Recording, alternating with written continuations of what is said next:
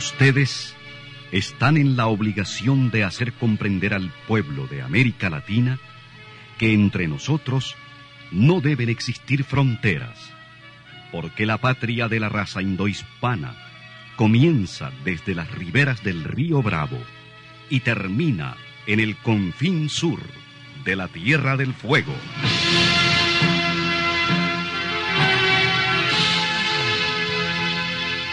Sin fronteras. Un recorrido por los campos sin límites de la información, la música, la cultura, la economía y el deporte.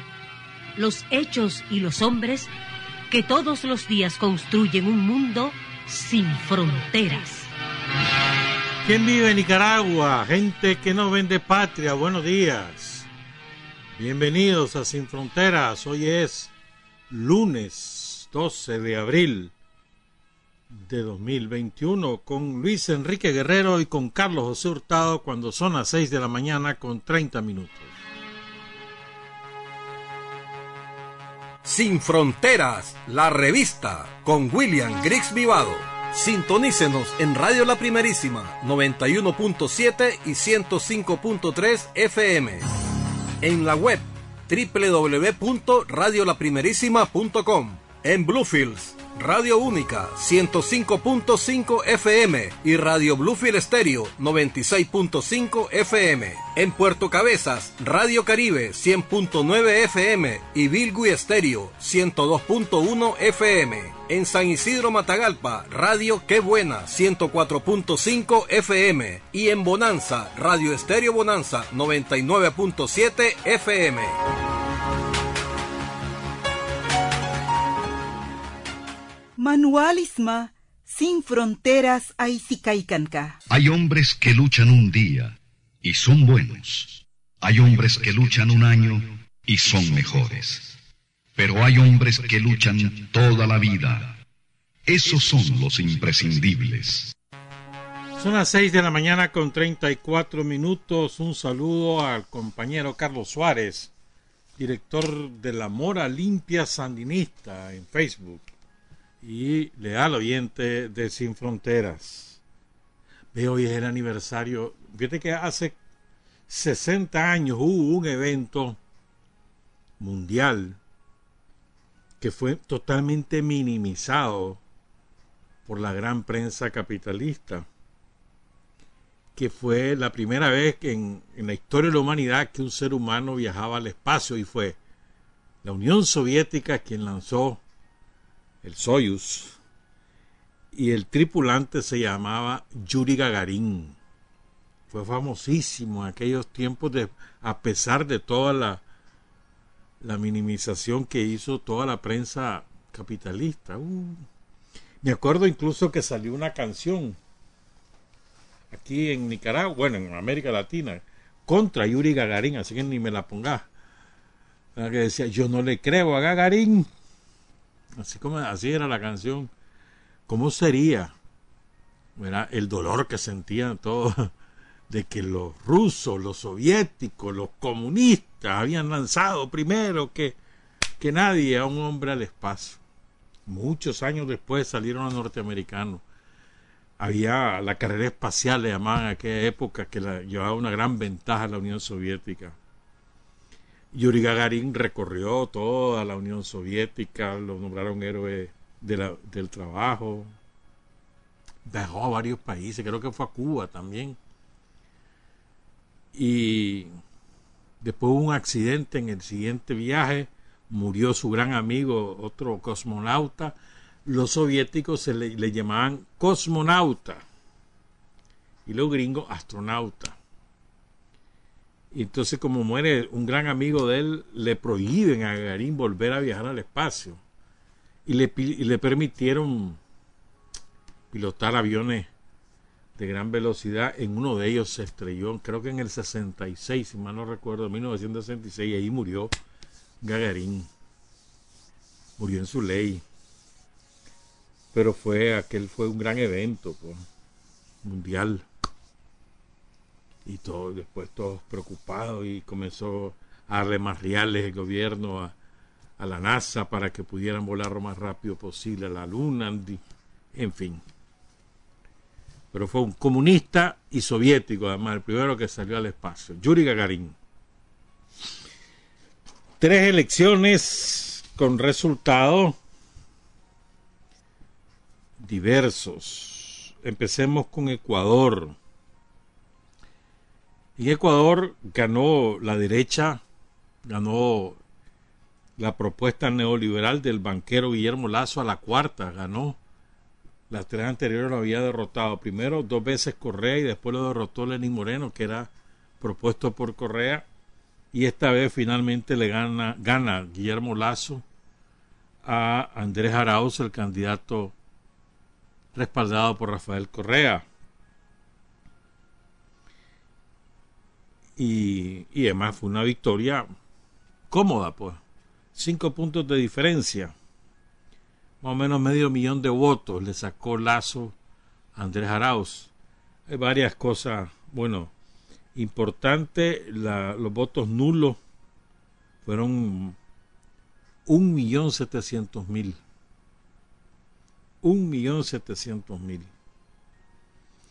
Sea, probablemente el exhorto que hizo Yacu Pérez, el, indio de mentira, y, la, y la, muchas de las agrupaciones indígenas, el exhorto que hizo a votar nulo, dio resultado en las comunidades indígenas, porque más o menos es la cantidad de votos que él obtuvo en la primera vuelta, más o menos. Y le significaron la derrota de Andrés Arauz. Aquí hay muchas lecciones que pueden extraer. La primera es que un proceso electoral, aun y cuando sea en las reglas de la democracia burguesa, de la democracia capitalista, no se puede dirigir desde el exterior.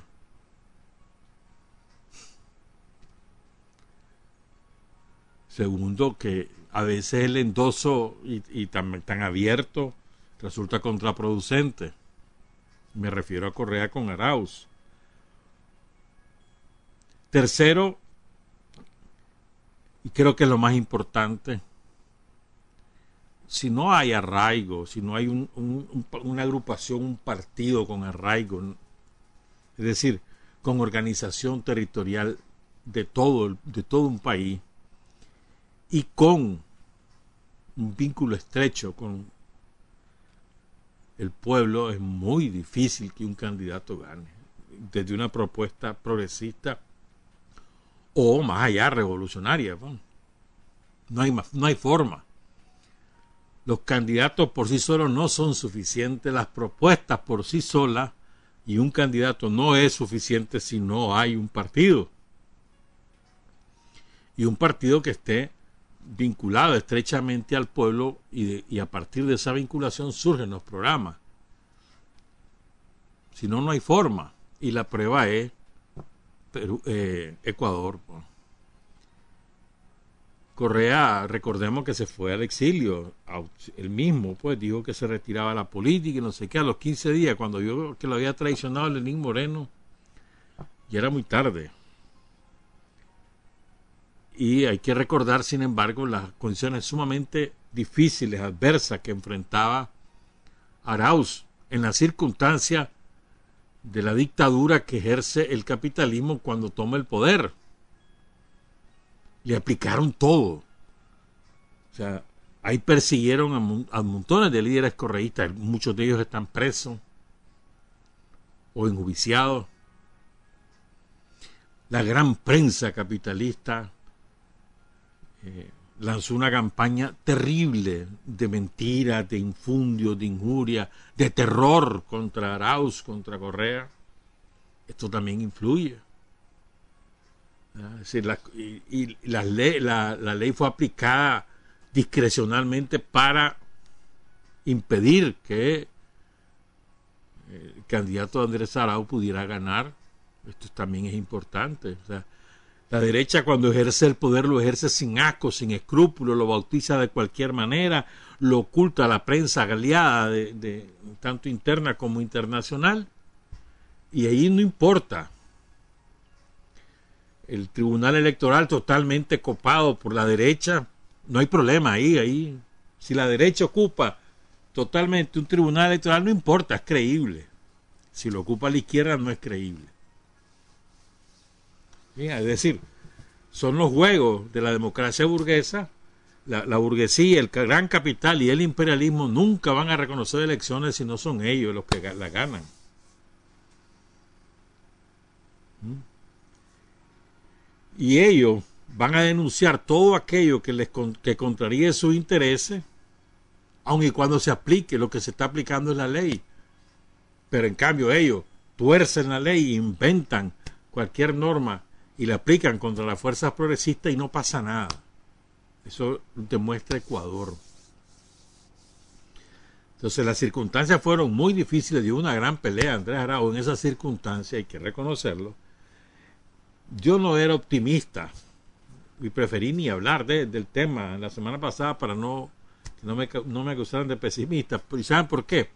Porque en todas las encuestas aparecía más o menos un 30% y hasta más del electorado que votaba nulo o blanco o no declaraba intención y eso era muy mal indicador, muy mal indicador. Porque además las elecciones se hacen sobre los votos válidos, no sobre los votos depositados. Si son nulo o blanco el voto, entonces eso se no, no se contabiliza. Pues. Entonces, pero bueno, pues. El hecho, el hecho concreto es que está feliz la derecha continental.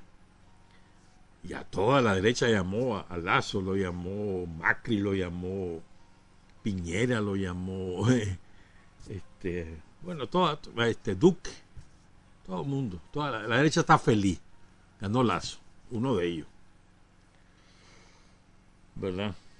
Pero es significativo, repito, entonces, ah, bueno, creo que otra, otra cosa importante o sea, las fuerzas progresistas, si no tienen suficiente cintura para hacer alianza, no pueden ganar. Las fuerzas progresistas, no estoy hablando de fuerzas revolucionarias. Entonces eh, no fue capaz Andrés Arauz de, tejer la alianza con las fuerzas indígenas. Y ahí está el resultado. Un millón, ocho, novecientos, a ver, setecientos mil votos nulos exhorto de los propios indígenas. Y recordemos que el gobierno de Correa fue sumamente duro con las fuerzas indígenas. Y ahí está el resultado. Si los indígenas en, países como Perú, Ecuador, Bolivia, Guatemala, México, nadie gana, mano. Bueno, ahora hablemos Ahora, en Bolivia, malas noticias para el movimiento del socialismo. En las cuatro elecciones está en desventaja el MAS. La mayoría de, la, de, la, de los escrutinios de los cuatro departamentos no ha alcanzado la mitad de, de, de, las actas electorales computadas, pero la ventaja es muy amplia de la oposición al MAS. Son cuatro departamentos los que acudieron a elecciones, Pando, La Paz, Chuquisaca y Tarija. En Pando 59 a 41 pierde el MAS, en La Paz 61 a 39 pierde el MAS, en Chuquisaca 71 a, 20, 71 a 29 pierde el MAS y en Tarija 60 a 40. Esos son hasta ahorita los resultados. Recordemos que en, Bolivia es complejo, sobre todo en los, departamentos con mayor población rural, la, el, el, escrutinio de los votos de esas poblaciones, porque tardan mucho en llegar. Pero esas son malas noticias. Y en el Perú, la cosa, como hablábamos la semana pasada, sumamente complicado es esto inesperado el triunfo en primera vuelta de un maestro llamado Pedro Castillo, el que era muy poco conocido a nivel internacional y a nivel del Perú. Era conocido en, en, el interior del país, sobre todo en la zona donde él es originario, en Cajamarca, y a nivel nacional fue medianamente conocido hace como dos años cuando hubo una huelga de maestros que le torció el brazo al Estado peruano y él la encabezó. Ahí se dio a conocer. Pero antes, él fue militante del partido de Alejandro Toledo. Incluso ocupó un cargo de menor cuantía en el gobierno de Toledo. O sea, no es, un, no es un novato en la política, pero era poco conocido y quedó en primer lugar. Probablemente llegue hasta el 18%, pero en este momento, de acuerdo al conteo oficial, hasta, bueno, no, hasta las 4 y 15 horas de Nicaragua, lo tengo, se me olvidó actualizarlo antes de entrar. Pero bueno, hasta esa hora estaba en el 16%, 1609. Entonces la gran duda ahora es quién pasa al segundo lugar y parece, parece mentira, ¿verdad? Parece que la que va a pasar es la Keiko Fujimori. Por tercera vez seguida, la Fujimori va a pasar la segunda vuelta. Parece. El pronóstico es que va a lograr tener eh, el 14,5% de los votos. En este momento estaba en cuarto lugar, con el 12,85, pero creciendo a medida que aumentaba la cantidad de actas procesadas, iba aumentando su caudal electoral e iban bajando los dos que, le, que la superaban en ese momento, que son dos derechistas totales. Hernando de Soto, que tiene el 1363, este tipo es el que dijo que el Estado peruano no tiene por qué andar vacunando a la gente, que, sea, que la gente compre la vacuna y que sea una vacunación por la vía de, de la empresa privada. Y el otro es Rafael López Aliaga, que es el hombre de la peor derecha peruana, la extrema, el Opus Dei, el hombre del Opus Dei, que estaba en 1296, lo separaba una décima de la Keiko Fujimori. Es muy. Eh, López Aliaga no va a pasar la segunda vuelta, eso ya se puede afirmar. Entonces, ahí el pleito va a ser entre De Soto y Keiko Fujimori. Y la Fujimori no es tonta, esa mujer no es tonta corrupta hasta los tuétanos, pero no es tonta. Ayer mismo le, tiró una mano que ahora ella hace un llamado a todo el Perú para unirse contra el extremismo de izquierda. Vamos a hablar de por qué lo hizo. Y entonces tratando ya de, de, de canalizar o de catalizar a través suyo toda la fuerza de la derecha peruana. la tienen difícil los peruanos, ya, ya les voy a contar. Otro dato importante de esas elecciones. Un millón cuatro, casi, casi un millón cuatrocientos mil peruanos votaron o nulo o blanco. Entre ambas cosas suman más del 15% de los votos. En el Perú hay un hartazgo de, de la situación política, pues llevan un montón de presidentes, uno tras otro, uno tras otro, corruptos todos, todos procesados. Tres hubo, tres presidentes hubo en los últimos cinco años. Un desastre. La clase política peruana está totalmente pervertida y corrompida. Y esto lo refleja las elecciones. Pues este el, el más votado tiene el 16% de los votos en este momento. Puede ser que llegue al 18%. Es decir, en un país 25 millones están convocados a votar. Y el que va a pasar a la segunda vuelta va a llegar como con 3 millones de votos, lo más, no, menos, 2 millones y medio de ganador. Pero todos son votos reconocidos y bautizados. Pues viene la segunda vuelta, pues, que va a ser el 6 de junio. Verónica Mendoza, que era la propuesta progresista, anda por el 7.9% de los votos, 600 mil votos. Y ella reconoció prácticamente su derrota ayer. Hoy el pueblo peruano ha hablado a través del voto, reescuchamos y respetamos su voz, asumimos con mucha responsabilidad el mandato que ha dado y que cumpliremos como siempre hemos hecho, estemos donde estemos. Desde Juntos por el Perú, que es la agrupación, la alianza que la postulaba, estamos dispuestos a dialogar y trabajar con todas las fuerzas políticas democráticas. Y vamos a ser muy firmes en defender la salud y la vida de la gente, una vacunación gratuita y ordenada, oxígeno para vivir, que se apoye a las familias que más lo necesiten. Ese fue su discurso. pues. Ahora veamos qué, qué ondas con quién es este Pedro Castillo. Mira, además de que es maestro, que es sindicalista, ahora la, gran prensa capitalista lo está calificando como el hombre de la extrema izquierda. Cuidado con esa calificación. Ya que te lo comiencen a decir es un...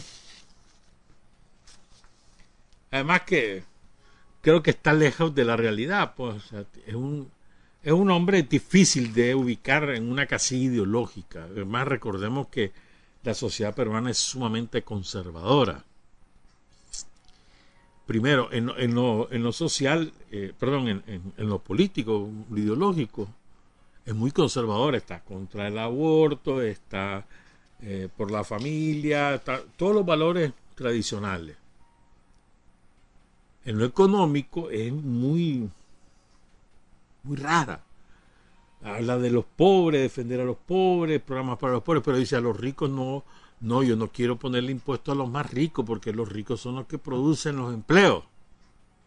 Dice Pedro Castillo. Y luego, en lo político es que él está convocando a que se, eh, que se disuelva el Congreso, que se convoque una constituyente, que se redacte una nueva constitución y el ir, este discurso, el ir contra el sistema de partidos y la refundación del Estado peruano es el que le granjeó las simpatías, la máxima simpatía. Descrito como un, un outsider. Fíjate que, mira cómo no es, de, no es nuevo. En 2002 quiso ser alcalde en Cajamarca, perdió. Y lo que su mayor victoria es esa, pues él tiene, el sindicato maestro estaba, la, el sindicato nacional estaba dirigido por un partido maoísta, Patria Roja, pero Castillo se separó y fue el que dirigió la huelga y que logró la negociación con el gobierno en el 2017. Dice un periodista en el diario Página 12, ha sido una elección que ha dejado en evidencia la falta de representatividad de todas las agrupaciones políticas con los punteros con muy baja votación, nunca antes alguien había ganado una elección con tan poco apoyo.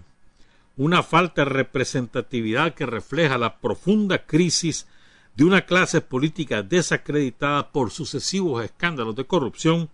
Seis expresidentes y varios candidatos como Keiko tienen acusaciones pendientes y por su incapacidad para enfrentar los graves problemas del país algo que me sorprendió fue la prudencia con la cual reaccionó Pedro Castillo, mucha prudencia, en su primer discurso. Él es, profesor, bueno, él daba clase en el sector rural hasta que se dedicó a tiempo completo al sindicato. Era, pidió calma, él siempre anduvo con un sombrero que es este, muy típico de la región andina de, del Perú, lo usó toda la campaña y su símbolo es un lápiz lo tiene de eso que se bordan en la parte del corazón la, de la camisa, a la izquierda de la camisa. Tiene 51 años, compareció con sus papas, otro, otra señal interesante. Sé que hay mucha efervescencia, pero hay que esperar el resultado de una expresión del pueblo que demuestra que los peruanos se sienten identificados con una persona que nace el mismo pueblo. Estaba escuchando la transmisión de radio programas del Perú, la cadena radial de mayor audiencia en el Perú, y era interesante porque empezaron a entrevistar a la gente. Entonces la gente, una de las características que, que resaltaba de Pedro Castillo es un hombre del pueblo, un hombre sencillo, no, ni carro tiene, no tiene nada, vamos a ganar, esas características son las que más resaltaba la gente. Quiero agradecer enormemente a todos y cada uno de los maestros del Perú, dice. Hoy el pueblo peruano se ha quitado la venda de los ojos. Mañana no es un día, hoy no es un día de cambio inmediato, sino de retorno a la lucha. No vamos a ir a tocar las puertas a quienes piensan en intereses errados. Estamos hablando de las alianzas y esto, esta frase me gustó mucho, oigan esto qué interesante. Nos han dicho que politólogos, constitucionalistas y eruditos pueden conducir un país. Han tenido el tiempo suficiente, tremendo espacio, décadas, lustros, y miren cómo dejan al país. El cambio y la lucha recién comienzan. Es interesante, ¿no? Y es verdad, pues siempre dicen, no, los ricos no dicen, tiene que ser preparado en Harvard, en no sé dónde, para que pueda conducir el país. ¿Te acordás al delincuente, el cura purgado, Bae? ¿Te acordás? No, miren esos presidentes, nunca han estudiado, ¿no qué? Esa es la lógica. Entonces dice Pedro Castillo, bueno, han tenido décadas, no han hecho nada, miren cómo dejan al Perú. El Perú destrozado desde el punto de vista social. Tiene un gran crecimiento económico. ¿A quienes beneficia? A los ricos, a, la inversión extranjera, sobre todo al, gran capital extranjero, que son los que, dueños de la riqueza mineral del Perú. Nos han dicho que politólogos, constitucionalistas y eruditos pueden conducir el país. Han tenido el tiempo suficiente, miren cómo dejan al país, dice. Eh, buenísima esa frase. Fíjense lo que es la vida, ¿verdad? Pedro Castillo en febrero marcaba 4%. Hace tres semanas empezó a crecer. Boom, boom, boom. Hace, hace 10 días era el cuarto lugar. Hace una semana era el segundo lugar y boom, boom, se trepó al primer lugar. Es importante, sí, el, el Perú profundo nunca es encuestado, tampoco nunca es tomado en cuenta por las agrupaciones políticas, incluyendo a, a las alianzas de izquierda. Y Pedro Castillo supo de alguna manera interpretar a un segmento. Su rival va a ser Hernando de Soto probablemente o la Keiku Fujimori. La Keiku es la que dicen, la que pronostica Ipsos, que ha tenido mucha mucha ha sido muy acertada en todos sus pronósticos Ipsos en el Perú. Tiene mucho prestigio porque siempre la pega. Pero bueno, en este momento es Hernando de Soto. ¿Quién es ese hombre? Un economista de 79 años que quiere sacar al Estado toda la intervención de la economía. Para eso ya te da una idea. Y después está la Fujimori, que ya sabes quién es. Pues. Ahora, el gran clavo va a ser que el que gane la presidencia, aunque la gane Castillo, que es poco probable, gran clavo va a ser el Parlamento. 11 bancadas habrá. La mayor bancada va a ser la de Castillo, tendrá 28 diputados. Pero el Partido Acción Popular de Johnny Lescano, ese Johnny Lescano era el favorito. Se desplomó al quinto lugar, pero va a tener 23 diputados. La Fujimori va a tener 16 diputados. Y así. 14, 11, 10, 8, 6, 5, 5, 4. Clase de rollo el que viene ahí en el Perú y vas a ver. Son 130 diputados en el Perú. Lecciones entonces del Perú. Hermanito, lo mismo. Lo mismo, o sea, son tres los elementos fundamentales para que una fuerza revolucionaria o progresista, no importa. Candidato, partido, programa. Las tres cosas, hermano. Si las tres, si una de las tres te falla, probablemente vas a perder las elecciones. Miren nosotros tenemos esa enorme ventaja. Tenemos un partido implantado a nivel nacional, es el único partido que tiene implante nacional en Nicaragua el único es el Frente Sandinista. Tenemos un liderazgo consolidado, prestigiado, experimentado, sobre la base de la propia experiencia de, Daniel mismo y sobre la base de, de que resume la experiencia del propio partido, sintetiza esa experiencia. Y tenemos un programa que no solamente es promesa, sino que es realidad. Llevamos 15 años, casi 15 años, haciendo realidad ese programa que le prometimos a la gente en el 2006. tenemos una serie de ventajas ahora. ¿Cuáles son donde tenemos nosotros que consolidar y las fortalezas que tenemos que, que incrementar es en el, en, el territorio, en el estrechar vínculos con el electorado, con la gente, profundizar esa línea de trabajo, de andar casa a casa, ir viendo a la gente, escuchando a la gente, escuchando y tomando medidas de manera consecuente cuando haya que hacerlo. Escuchando, escuchar, escuchar.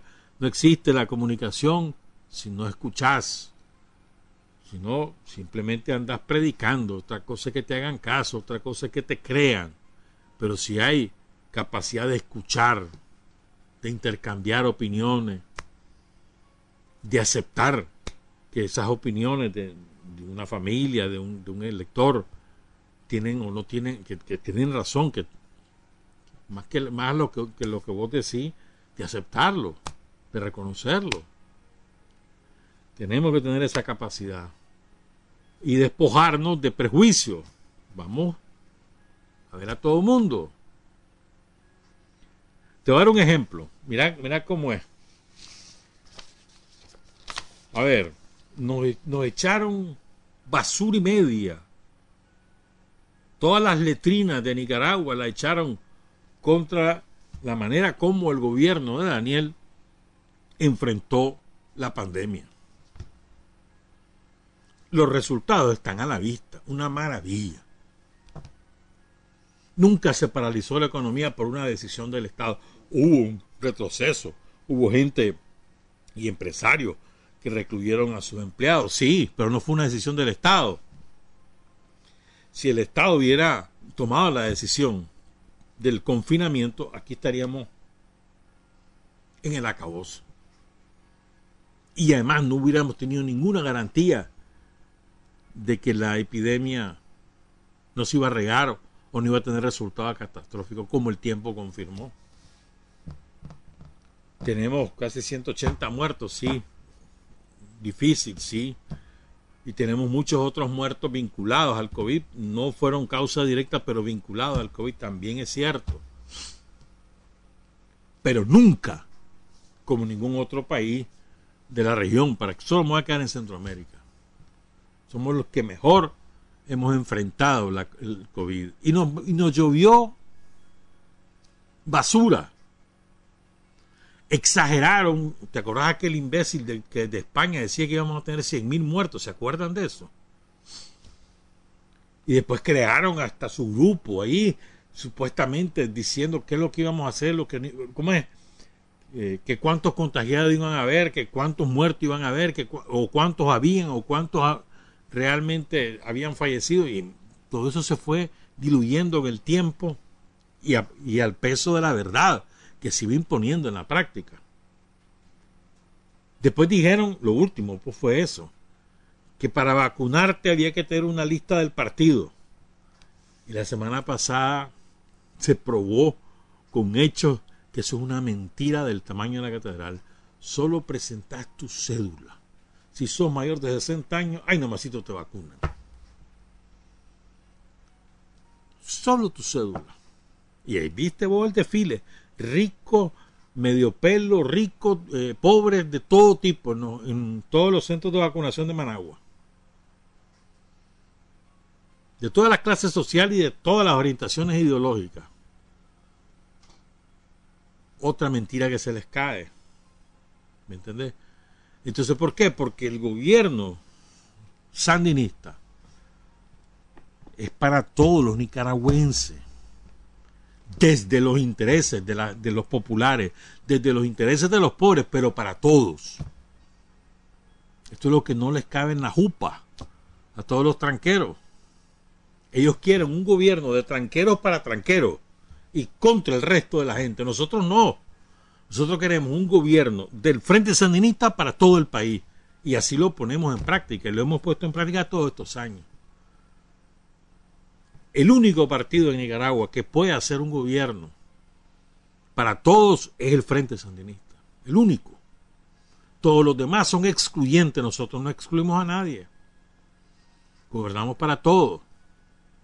Desde los intereses populares, claro que sí. Me olvidaba decir otra cosa, que saca, sacate lecciones de esta, de estas elecciones, elecciones de las elecciones. No se anden creyendo el cuento de la institucionalidad, de la separación. No se crean esas cosas, hombre. Cuando la derecha ejerce el poder, se olvida separación de poder y nada más con tal de aplastar a una fuerza de izquierda o progresista, ni siquiera de izquierda, progresista. Hace todo lo que haya que hacer para aplastarlo. Los mete presos, les mete juicio, les tira la, la campaña de infamia, les restringe sus actividades políticas, les prohíbe presentar candidatos, hace todo para impedir. No anden creyendo entonces en esos cuentos. La democracia en otros países, miren qué bonito que la democracia, ¿ves? viste, ahí qué rápido que los, votos, sí, cómo no. ¿Mm? No nos andemos creyendo los cuentos de la democracia burguesa. La democracia real es la que nosotros ejercemos.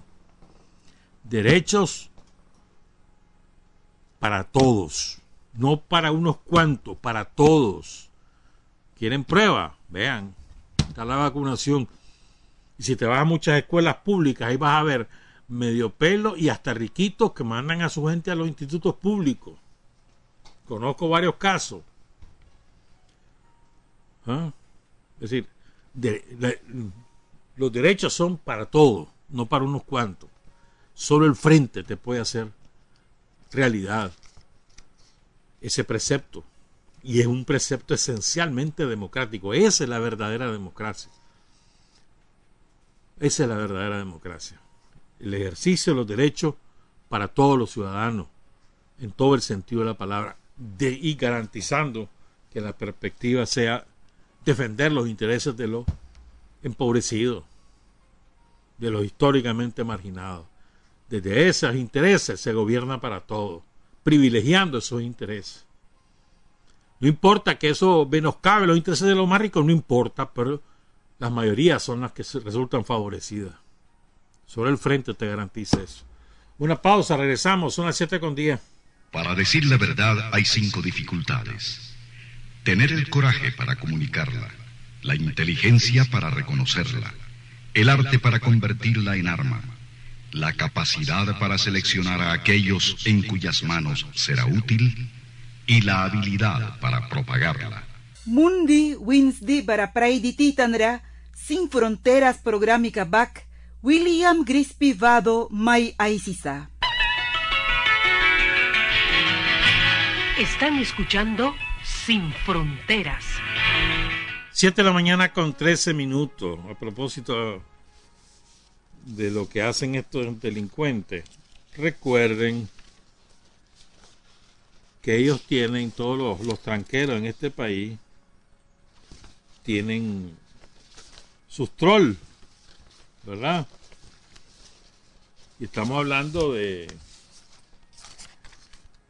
de todos los que contratan para, ah,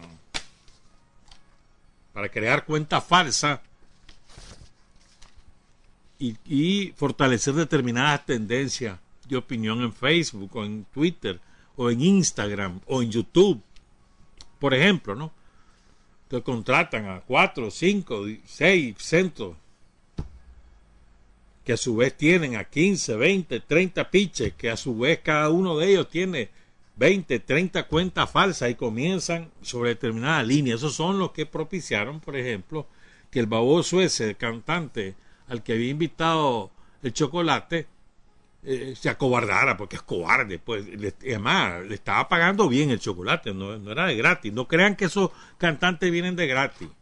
No crean que vienen porque vienen a alabar a Dios. No, no, no, vienen Paganini y buen dinero. Chocolate estaba sacando de sus reales de un cobarde, pues lo, acribillaron todos los trolls, se creyó el cuento y canceló. Ahora están esos mismos trolls sobre la otra que quiere venir. Anet se llama, ¿verdad? Lo mismo, el mismo procedimiento. Pero le dicen vascosidad porque ese es el lenguaje que ellos ocupan. Un lenguaje que es vulgar, es eso lo ocupan en todo, fíjense bien, en todos los espacios donde ellos participan en esas cuentas troll, es un lenguaje así sobre denigrante. para que la gente se enfurezca, para que la gente pierda la, la perspectiva. Pero son cuentas falsas. Fíjense bien, es fácil determinar cuándo es una cuenta falsa y no caer en la trampa, no, no comenzar a, a, intercambiar criterios con esas cuentas falsas, porque eso es lo que hace más grande lo que ellos hacen. Que, ahí lo que digan lo que quieran decir, no se metan en eso, porque son cuentas falsas, la inmensa mayoría. Hay algunos que no, obviamente, pues. Pero bueno, pues eso te da una idea de, de la fuerza que van a desplegar en las elecciones. Ellos están ensayando. Están aplicando el mismo método 2018. Hay reales, recuerden, yo les he contado aquí cuántos reales les han dado. ¿Y para qué creen que ocupan esos reales en las redes? ¿Ah? Y después aparecen todos los sicarios que, trabajan de periodistas, aparecen reflejando el pueblo hizo tal cosa, que pueblo ni que nada, tu cuenta falsa. Ya. Entonces es importante saber discernir en eso, pues. No caer en sus trampas. Eh. Entonces ahí nos viene un enfrentamiento durísimo, nosotros estamos preparados. Me acuerdo que hace como un año, nosotros en TikTok éramos una infinita minoría. Hoy en día se hacen festivales tiktokeros por todo el país y qué cachimbo chaval el que llega. Felices ellos. Así es, hermano. La pelea en todos los frentes, no podemos descuidarnos, pero tampoco nos creamos que, por esa vía que vamos a dar elecciones. Contacto con la gente, plática con la gente. Que la gente nos vea, nos toque y que nosotros escuchemos. Escuchemos, escuchemos. Oigamos lo que nos dice la gente, la gente que no le, las cosas que no le gustan, escuchémosla, tramitémosla, trasladémosla a las instancias superiores, pero escuchemos, no mintamos a nuestras autoridades superiores, tenemos que decir lo que encontramos. Esa es la manera de ir fortaleciendo, fortaleciendo y fortaleciendo el enraizamiento en, el pueblo de Nicaragua. Nosotros vamos a ganar esas elecciones, sí las vamos a ganar, pero las vamos a ganar con mayor margen en la medida que nosotros hagamos bien el trabajo. Tenemos un gran candidato, el mejor candidato posible, Daniel Ortega, con una gran fórmula, la mejor fórmula posible, Rosario Murillo. Tenemos un partido de implante nacional, tenemos un gran programa puesto en práctica, no es palabras, sino que son hechos. Falta que nosotros asumamos nuestra tarea. Bueno, quedé pendiente el viernes, ¿verdad? De hablar de Luis Amanda, pero también quiero hablar de un compañero al que poco, poco lo hemos recuperado, ¿cómo decirlo? Lo hemos reivindicado como lo que fue un gran compañero, a quien tuve la, dicha de conocer hace muchos años. Estoy hablando de un periodista leonés, periodista y revolucionario leonés el compañero del mundo y casa Mendoza, hijo de un poeta, de un famoso poeta leonés que murió de más de 100 años, hace como, como 20 años murió ya don Edmundo. El mundo y casa, saludos a su hermana Vida Mercedes y Casa. Mundo y Casa, te bien, un compañero que tenía eh, una, un impedimento físico, lo forzó a usar muletas durante muchos años y luego lo postró en una silla de ruedas, todos sus últimos años fueron en silla de ruedas, y eso no fue impedimento para que él se incorporara a la lucha revolucionaria. Desde los años 60. Tenía 14 años cuando empezó su inquietud antisomocista, se integró al frente allá por el 64, por ahí el Frente Estudiantil Revolucionario FER conoció a gente grande, se vinculó con gente grande como Oscar Danilo Rosales, por ejemplo. ¿Verdad? Mundi Casa nació el, 10, el 9 de septiembre de 1945 y falleció el 10 de abril de 2017, casi 72 años. Poeta y periodista, publicó tres libros de poesía. Y un, famoso, un hijo de él, perdón, él era hijo de un famoso poeta leonés, Mundo y Casa Munguía que murió en el En el 2001 murió, a los 101 años, hijo directo de la ciudad de León. Su mamá era María Elsa Mendoza y tuvo dos madres. También tuvo, su mamá también fue doña Delia, doña Dora Delia Jiménez Pérez. ¿Qué lo marca a Mundo y Casa? La masacre del 23 de julio. Como es, ¿verdad? La masacre de ese 23 de julio marcó a toda una generación que la motivó a participar en la noche antisomocista. Uno de ellos de Mundo y Casa. Pues conoció a Cinto Vaca, a René Manadiaga, a Sócrates Flores, otro gran compañero que hemos olvidado, Sócrates Flores, lo asesinó la CIA aquí en Nicaragua en el 81-82, la CIA. Octavio Martínez, que murió ahí en Guatemala de un infarto, era secretario general de, o vicerrector en ese momento de la UNAM León. Entonces, un mundo y casa que además su, digamos, su, ¿cómo te dijera yo? Su, uno de sus mayores aportes a la revolución fue la fundación de Radio Venceremos en plena insurrección final en León.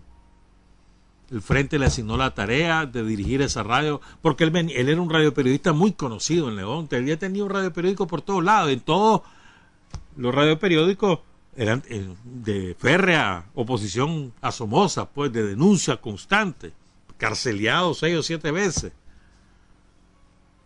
caía preso por su labor periodística, ¿verdad? Entonces el frente le dice, hombre, hágase, cargo usted, Radio Venceremos. Entonces, cuando llega la Junta de Gobierno, llega Daniel, está Radio Venceremos y está Mundo y Casa al frente Radio Venceremos y así estuvo todos los años 80, hasta más o menos el 2000. A partir de la derrota se formó una cooperativa que se hizo cargo de la, de la radio y después Mundicasa fue electo concejal en el 2000, en el 2003 fue electo designado vicealcalde de la ciudad de León, y pero a partir de que él es electo concejal, él este, se separa laboralmente Radio Venceremos y eso lo aprovecharon los, otros asociados y lo sacaron de la cooperativa. Después Radio Venceremos, que se, llamó, pasó a convertir Estación de la Amistad, eh, comenzó a tener graves problemas ya hasta que la resucitó Tránsito Telle y otro grupo de compañeros ahí, pero lo sacaron a Mundo. Y Mundo es el artífice Radio Venceremos. La estación de la amistad. Un gran compañero de Mundo y Casa, un gran compañero, buen poeta además. Lo recordamos con cariño y saludamos a su familia, a sus hijos, a sus nietos, a sus hermanos, a su hermana especialmente, que nos estuvo pidiendo vida, vida Mercedes y Casa Jiménez que recordáramos a Mundo. Y lo hicimos hoy porque hay que dedicarle tiempo y ahora hablemos de Luisa Amanda Espinosa, son las 7.23. Miren, es, es importante que recuperemos a Luisa Amanda. Esa mujer de zumba, mano. De veras. Ya te dije cómo murió, te conté el viernes. Bueno, eso, no es que yo te lo haya contado, sino que eso se sabe, ¿no? Cae Enrique Lorenti, eh, Luisa Amanda agarra su fusil. A volar así murió. Así murió. Por cierto, nos llamó el comisionado general en retiro, Horacio Rocha, el día viernes después del programa, y nos contó lo de el Chela Aguilera. Chela Aguilera está muerto y nos contó cómo fue. Horacio, que fue guerrillero, que estaba en el, que entró por el lado de Honduras, al lado del Sauce, Achuapa, en la columna Pedro Altamirano, si mal no recuerdo, San Juan de Lima. Entonces él estaba a cargo de, la fuerza guerrillera en San Juan de Lima ya triunfó el frente. Cuando le avisan que en una comunidad rumbo a Honduras que se llamaba Palmar o Palmares, habían capturado al Chela Aguilera. Lo capturó un compañero que se, que se llamaba Chalo. ¿Cómo lo capturan? El tipo va, Chela Aguilera, que era uno de los mayores torturadores de la Guardia Nacional en el departamento de León, un asesino. Entonces el tipo se había despojado de su uniforme militar, se puso ropa de campesino y va una Biblia bajo el brazo y le decía a todo el mundo que él era pastor y ahí lo identifica, Charlo, y lo captura. Se lo entregan a Horacio, Horacio a su vez se lo entrega a Ana Julia Guido, ¿verdad? Y a, y a Marcos Arevalo. Marcos Are, Marco, que en paz descanse, Marcón, y a, la, Ana Julia Guido, que eran los jefes de la, de la columna, y Ana Julia y Marcos lo llevan a la ciudad de León.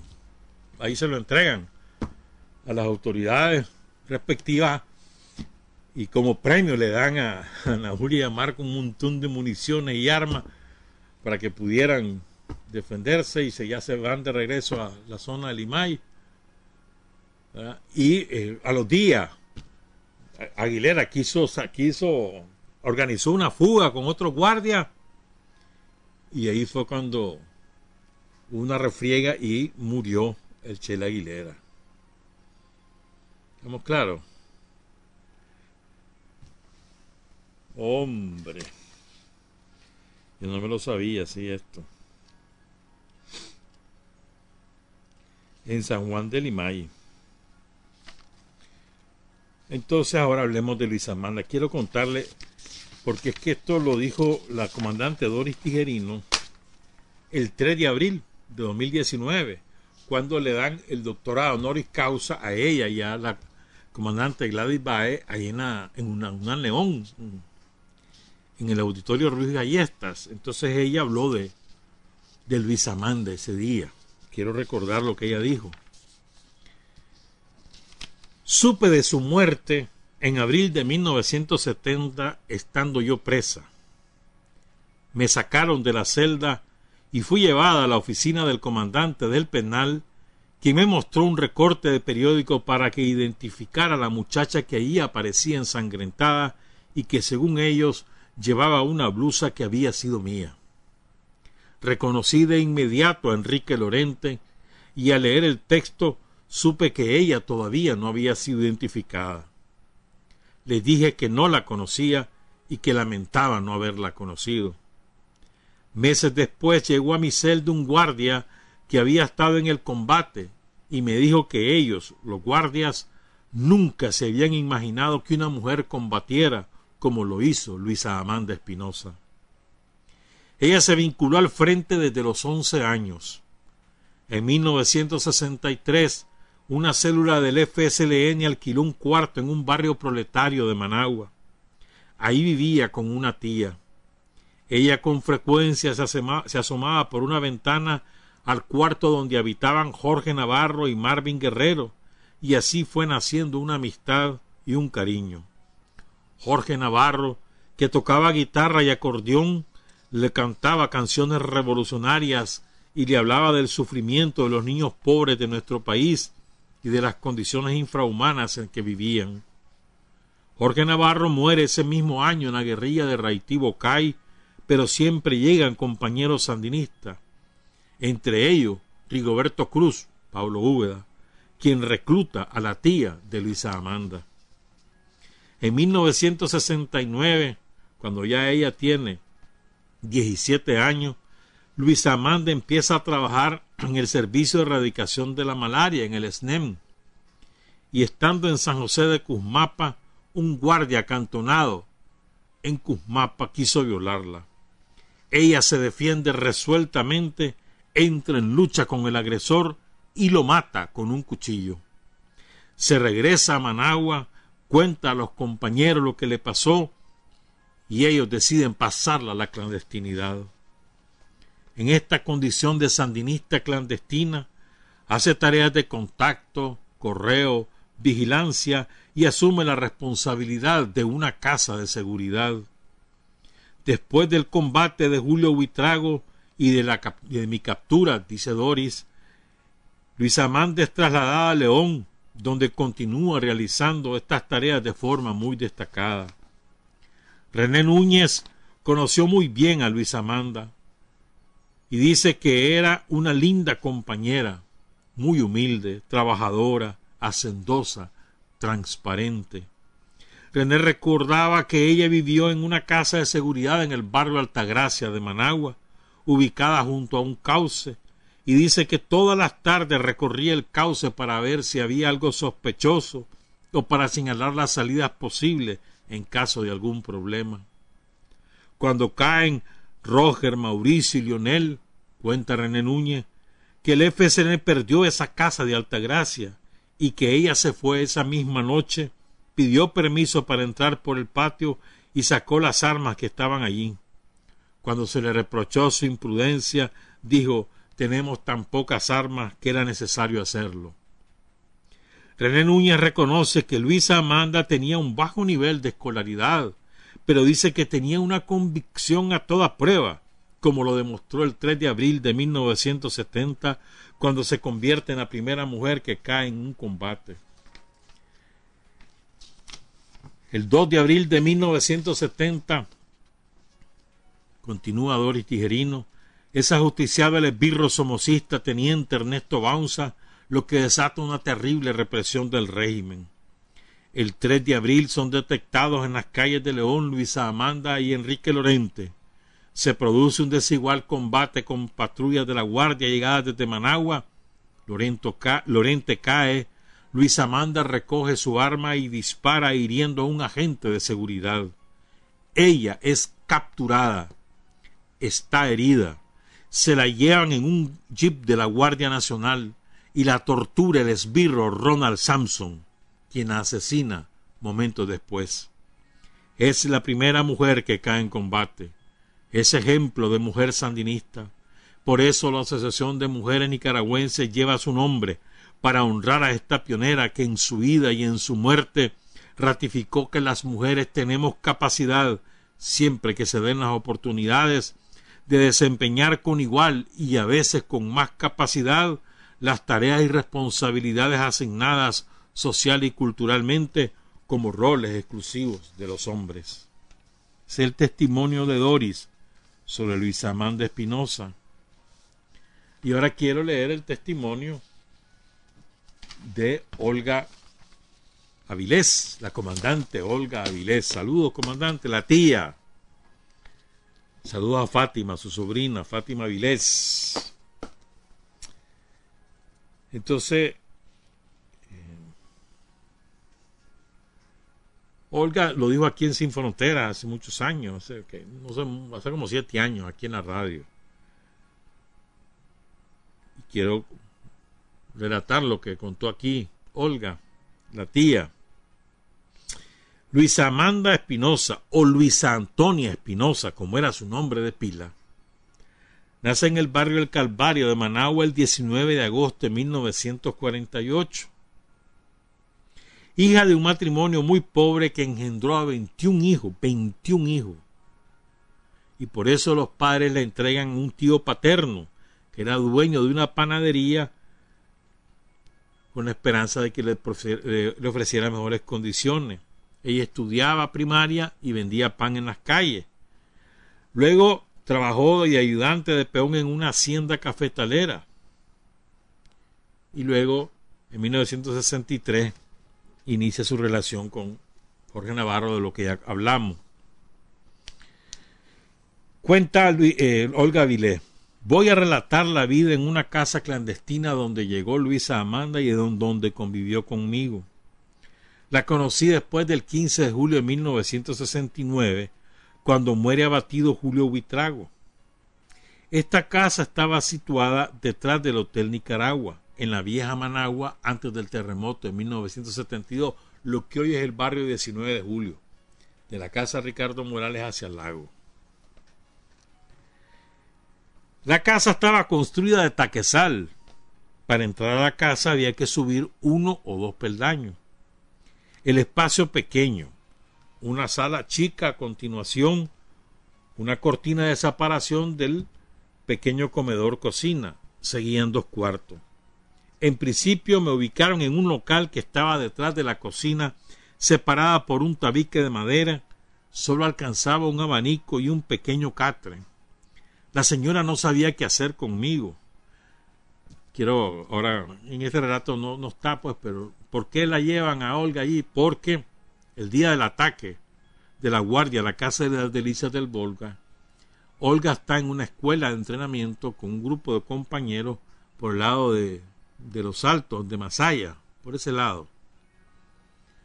Y entonces cuando oyen el combate, que habían, tenían, los compañeros tenían ganas de ir a ayudarle a Julio, ella le dice que eso es una imprudencia, entonces, bueno, la cosa es que ella está, ella daba el entrenamiento de explosivos.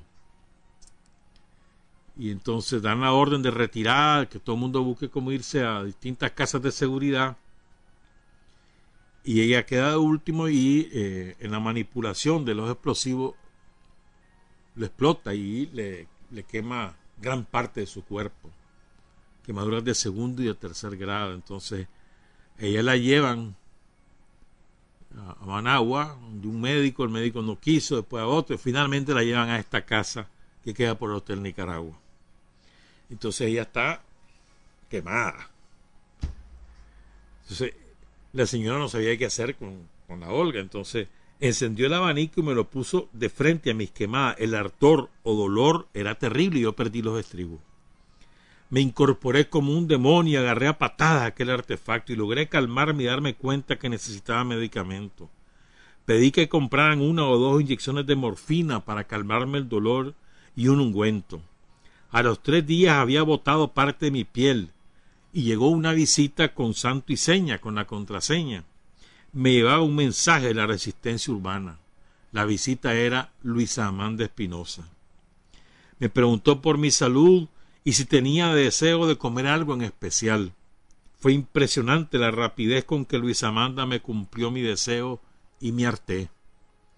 Siempre estuvo atenta, me visitaba a menudo, le decía simplemente Luisa, porque todos creían que era un seudónimo. Era una niña, no tenía muchos años, su rostro irradiaba ternura. A veces la veía como mi sobrina, como, a mi sobrina que crié, se refiere a Fátima. Nos sentábamos a conversar de su vida. Gozaba con sus cuentos. Me sabía tranquilizar porque las tensiones por las que se pasaba no eran fáciles, agregando que mi temperamento es un favorito. Cuando se iba me parecía que me la arrancaban, me quedaba la sensación de que no la iba a volver a ver, pero ella siempre volvía con los mensajes de afuera, de la calle. Después estuve en otra casa en el barrio Altagracia, próxima a un comando de la Guardia Nacional. Cuando llegué me encontré con Luis Amanda. Lo que comenzamos a hacer fue una cobertura legal a la casa. Montamos un taller de costura de ropa de mujer con dos máquinas de coser. También poníamos inyecciones. Todo eso nos permitía un ingreso económico para que nosotros no fuéramos una carga de la organización. Además, nos servía para camuflar las actividades que realizábamos en confeccionar hamacas, ropa militar y además la escuela política militar que funcionaba con lo que podíamos inventar. La casa tenía un rótulo de se cose y se inyecta.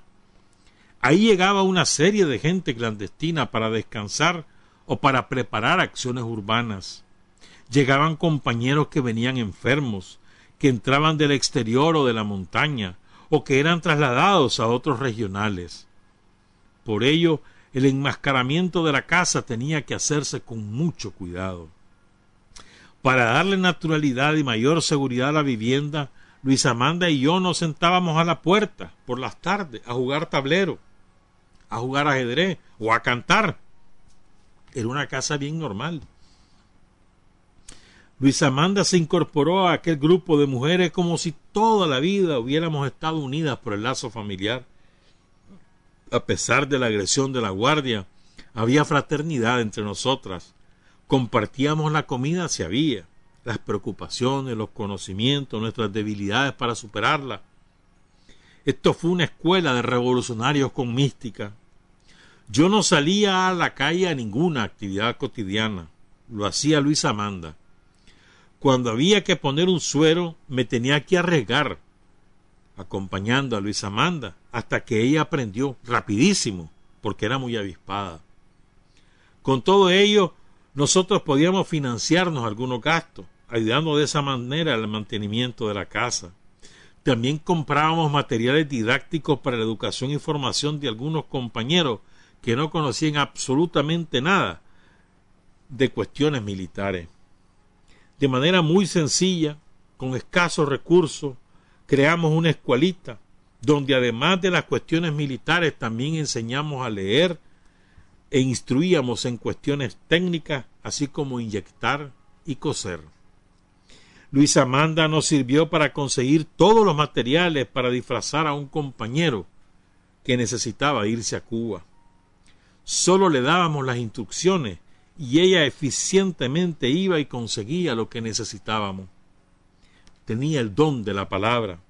Aunque no hablara perfectamente el Nica, ella lograba convencer a la gente por su carita inocente, por su dulzura.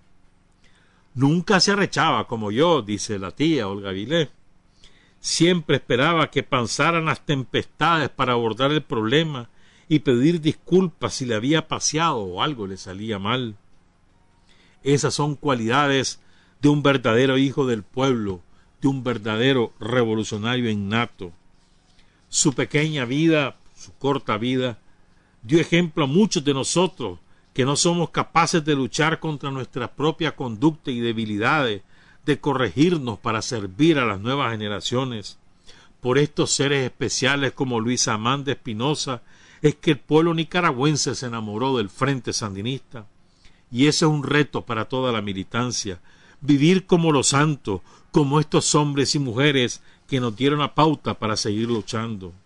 En todos esos logros, en todas nuestras acciones continúa vivo el espíritu de lucha de Luz Amanda Espinosa y seguimos honrando con ello su condición de clase, su origen humilde, su valentía y su incorporación temprana al FSLN, siendo casi una niña. Es el testimonio de Olga Vilés sobre Luis Amanda Espinosa.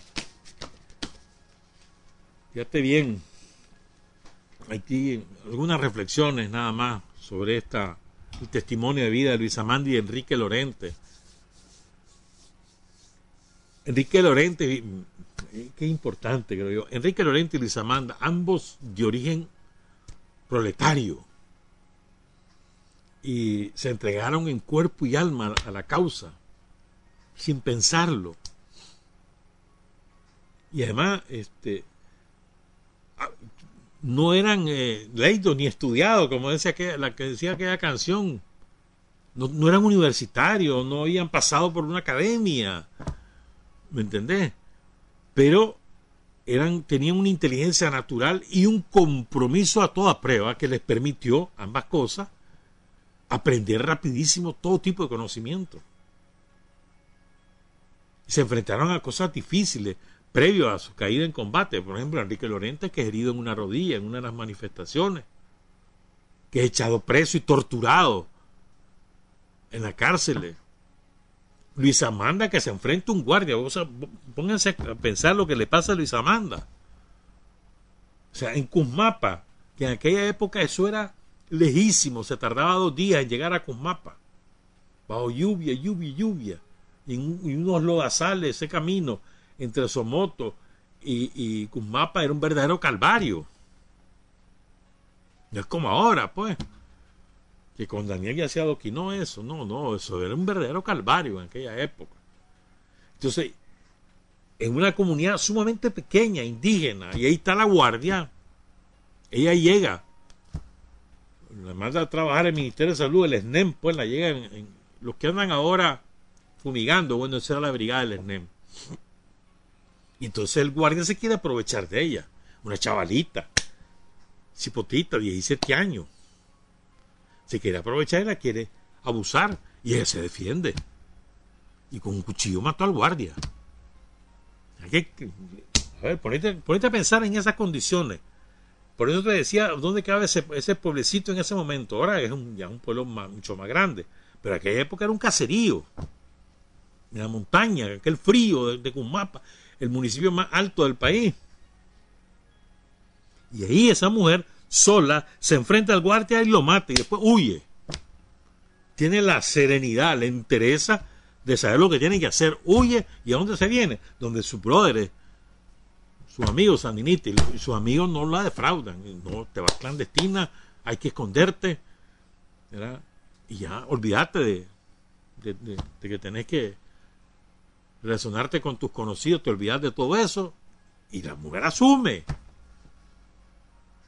¿Me entendés? O sea, ¿cómo, cómo, cómo adquiere la militancia Luis Amanda a través de, dos grandes eventos? La amistad con Jorge Navarro y después con con Rigoberto Cruz, la amistad de, niña, la amistad. Y luego ese evento terrible que la pone entre, entre su honra y, y el guardia. Pues. Y defiende su honra y, mata al guardia. Esos dos eventos, esas dos cosas. Y a eso sumarle su condición de clase, una mujer pobrísima, hija de hermana, tenía 20 hermanos, pónganse a pensar en eso, en esa época, pobrísima, hija de casa, vendiendo pan, estudiando a veces sí y a veces no. Después la mandaban a las haciendas de cafetaleras del crucero a, a cosechar café. En una condición de clase. Pues. Todas esas cosas son las que se combinan para que ella se haga una militante del frente. Recibió un pequeño entrenamiento, un corto entrenamiento con la, con la tía, pues allí en esa casa de Altagracia. Pero lo suficiente como para saber qué hacer con un fusil frente a la guardia. Dispara, y era un, era un maldito de la seguridad, pero la captura, la hieren a ella y la capturan, y después la, torturan y la matan. Así fue. O sea, lo que quiero resaltar, o sea, pónganse a pensar además que en esa época pocas mujeres estaban en el frente. estaba la tía, estaba Doris Tiguerino, estaba la Gladys, Gladys Baez, estaba Luz Danelia Taladera y algunas otras compañeras, ¿no? Pero pocas. Y entonces, y, pocas además entrenadas, bueno, Fátima Vilés, y pocas además militarmente entrenadas. El caso y Luis Amanda en esas condiciones adquiere esa experiencia y llega a tal nivel su compromiso que da la vida. no lo duda. Es una maravilla. Es ejemplar. Y el otro caso que lo contábamos ampliamente el viernes, el caso de Enrique Lorente, un obrero, llegó hasta tercer año de secundaria, un obrero, ¿verdad? Que desde su perspectiva de clase se incorpora al antisomocismo, fundador del movimiento Nueva Nicaragua, un chaval de 16 años en esa época. Al nivel de Carlos, de Silvio, de todos los fundadores, Francisco Moreno, Jorge Navarro, Tomás. A ese nivel. Ese es el cuadrazo que, que cae combatiendo en León el 3 de abril de 1970. Honor y gloria a Enrique Lorente y a Luisa Amanda Espinosa, dos héroes auténticos del pueblo de Nicaragua del Frente Sandinista de Liberación Nacional. Trabajar, avanzar, combatir, vencer, patria y libertad. Revolución es sentido del momento histórico. Es cambiar todo lo que debe ser cambiado. Es igualdad y libertad plena es ser tratado y tratar a los demás como seres humanos. Es emanciparnos por nosotros mismos y con nuestros propios esfuerzos. Es desafiar poderosas fuerzas dominantes dentro y fuera del ámbito social y nacional.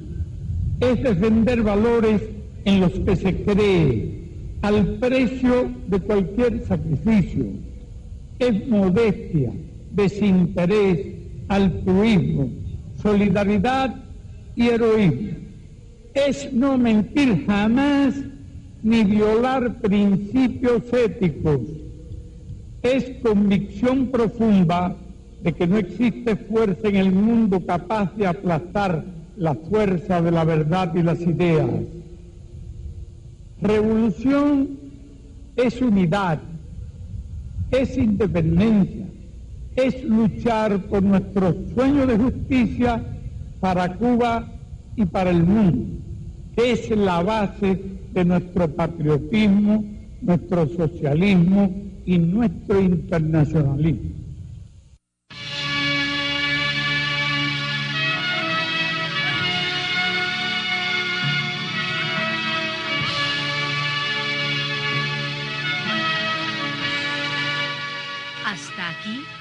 Usted y nosotros hemos recorrido el mundo sin fronteras. Los hechos que los hombres producen transformando su realidad desde aquí, Nicaragua, tierra de libertad.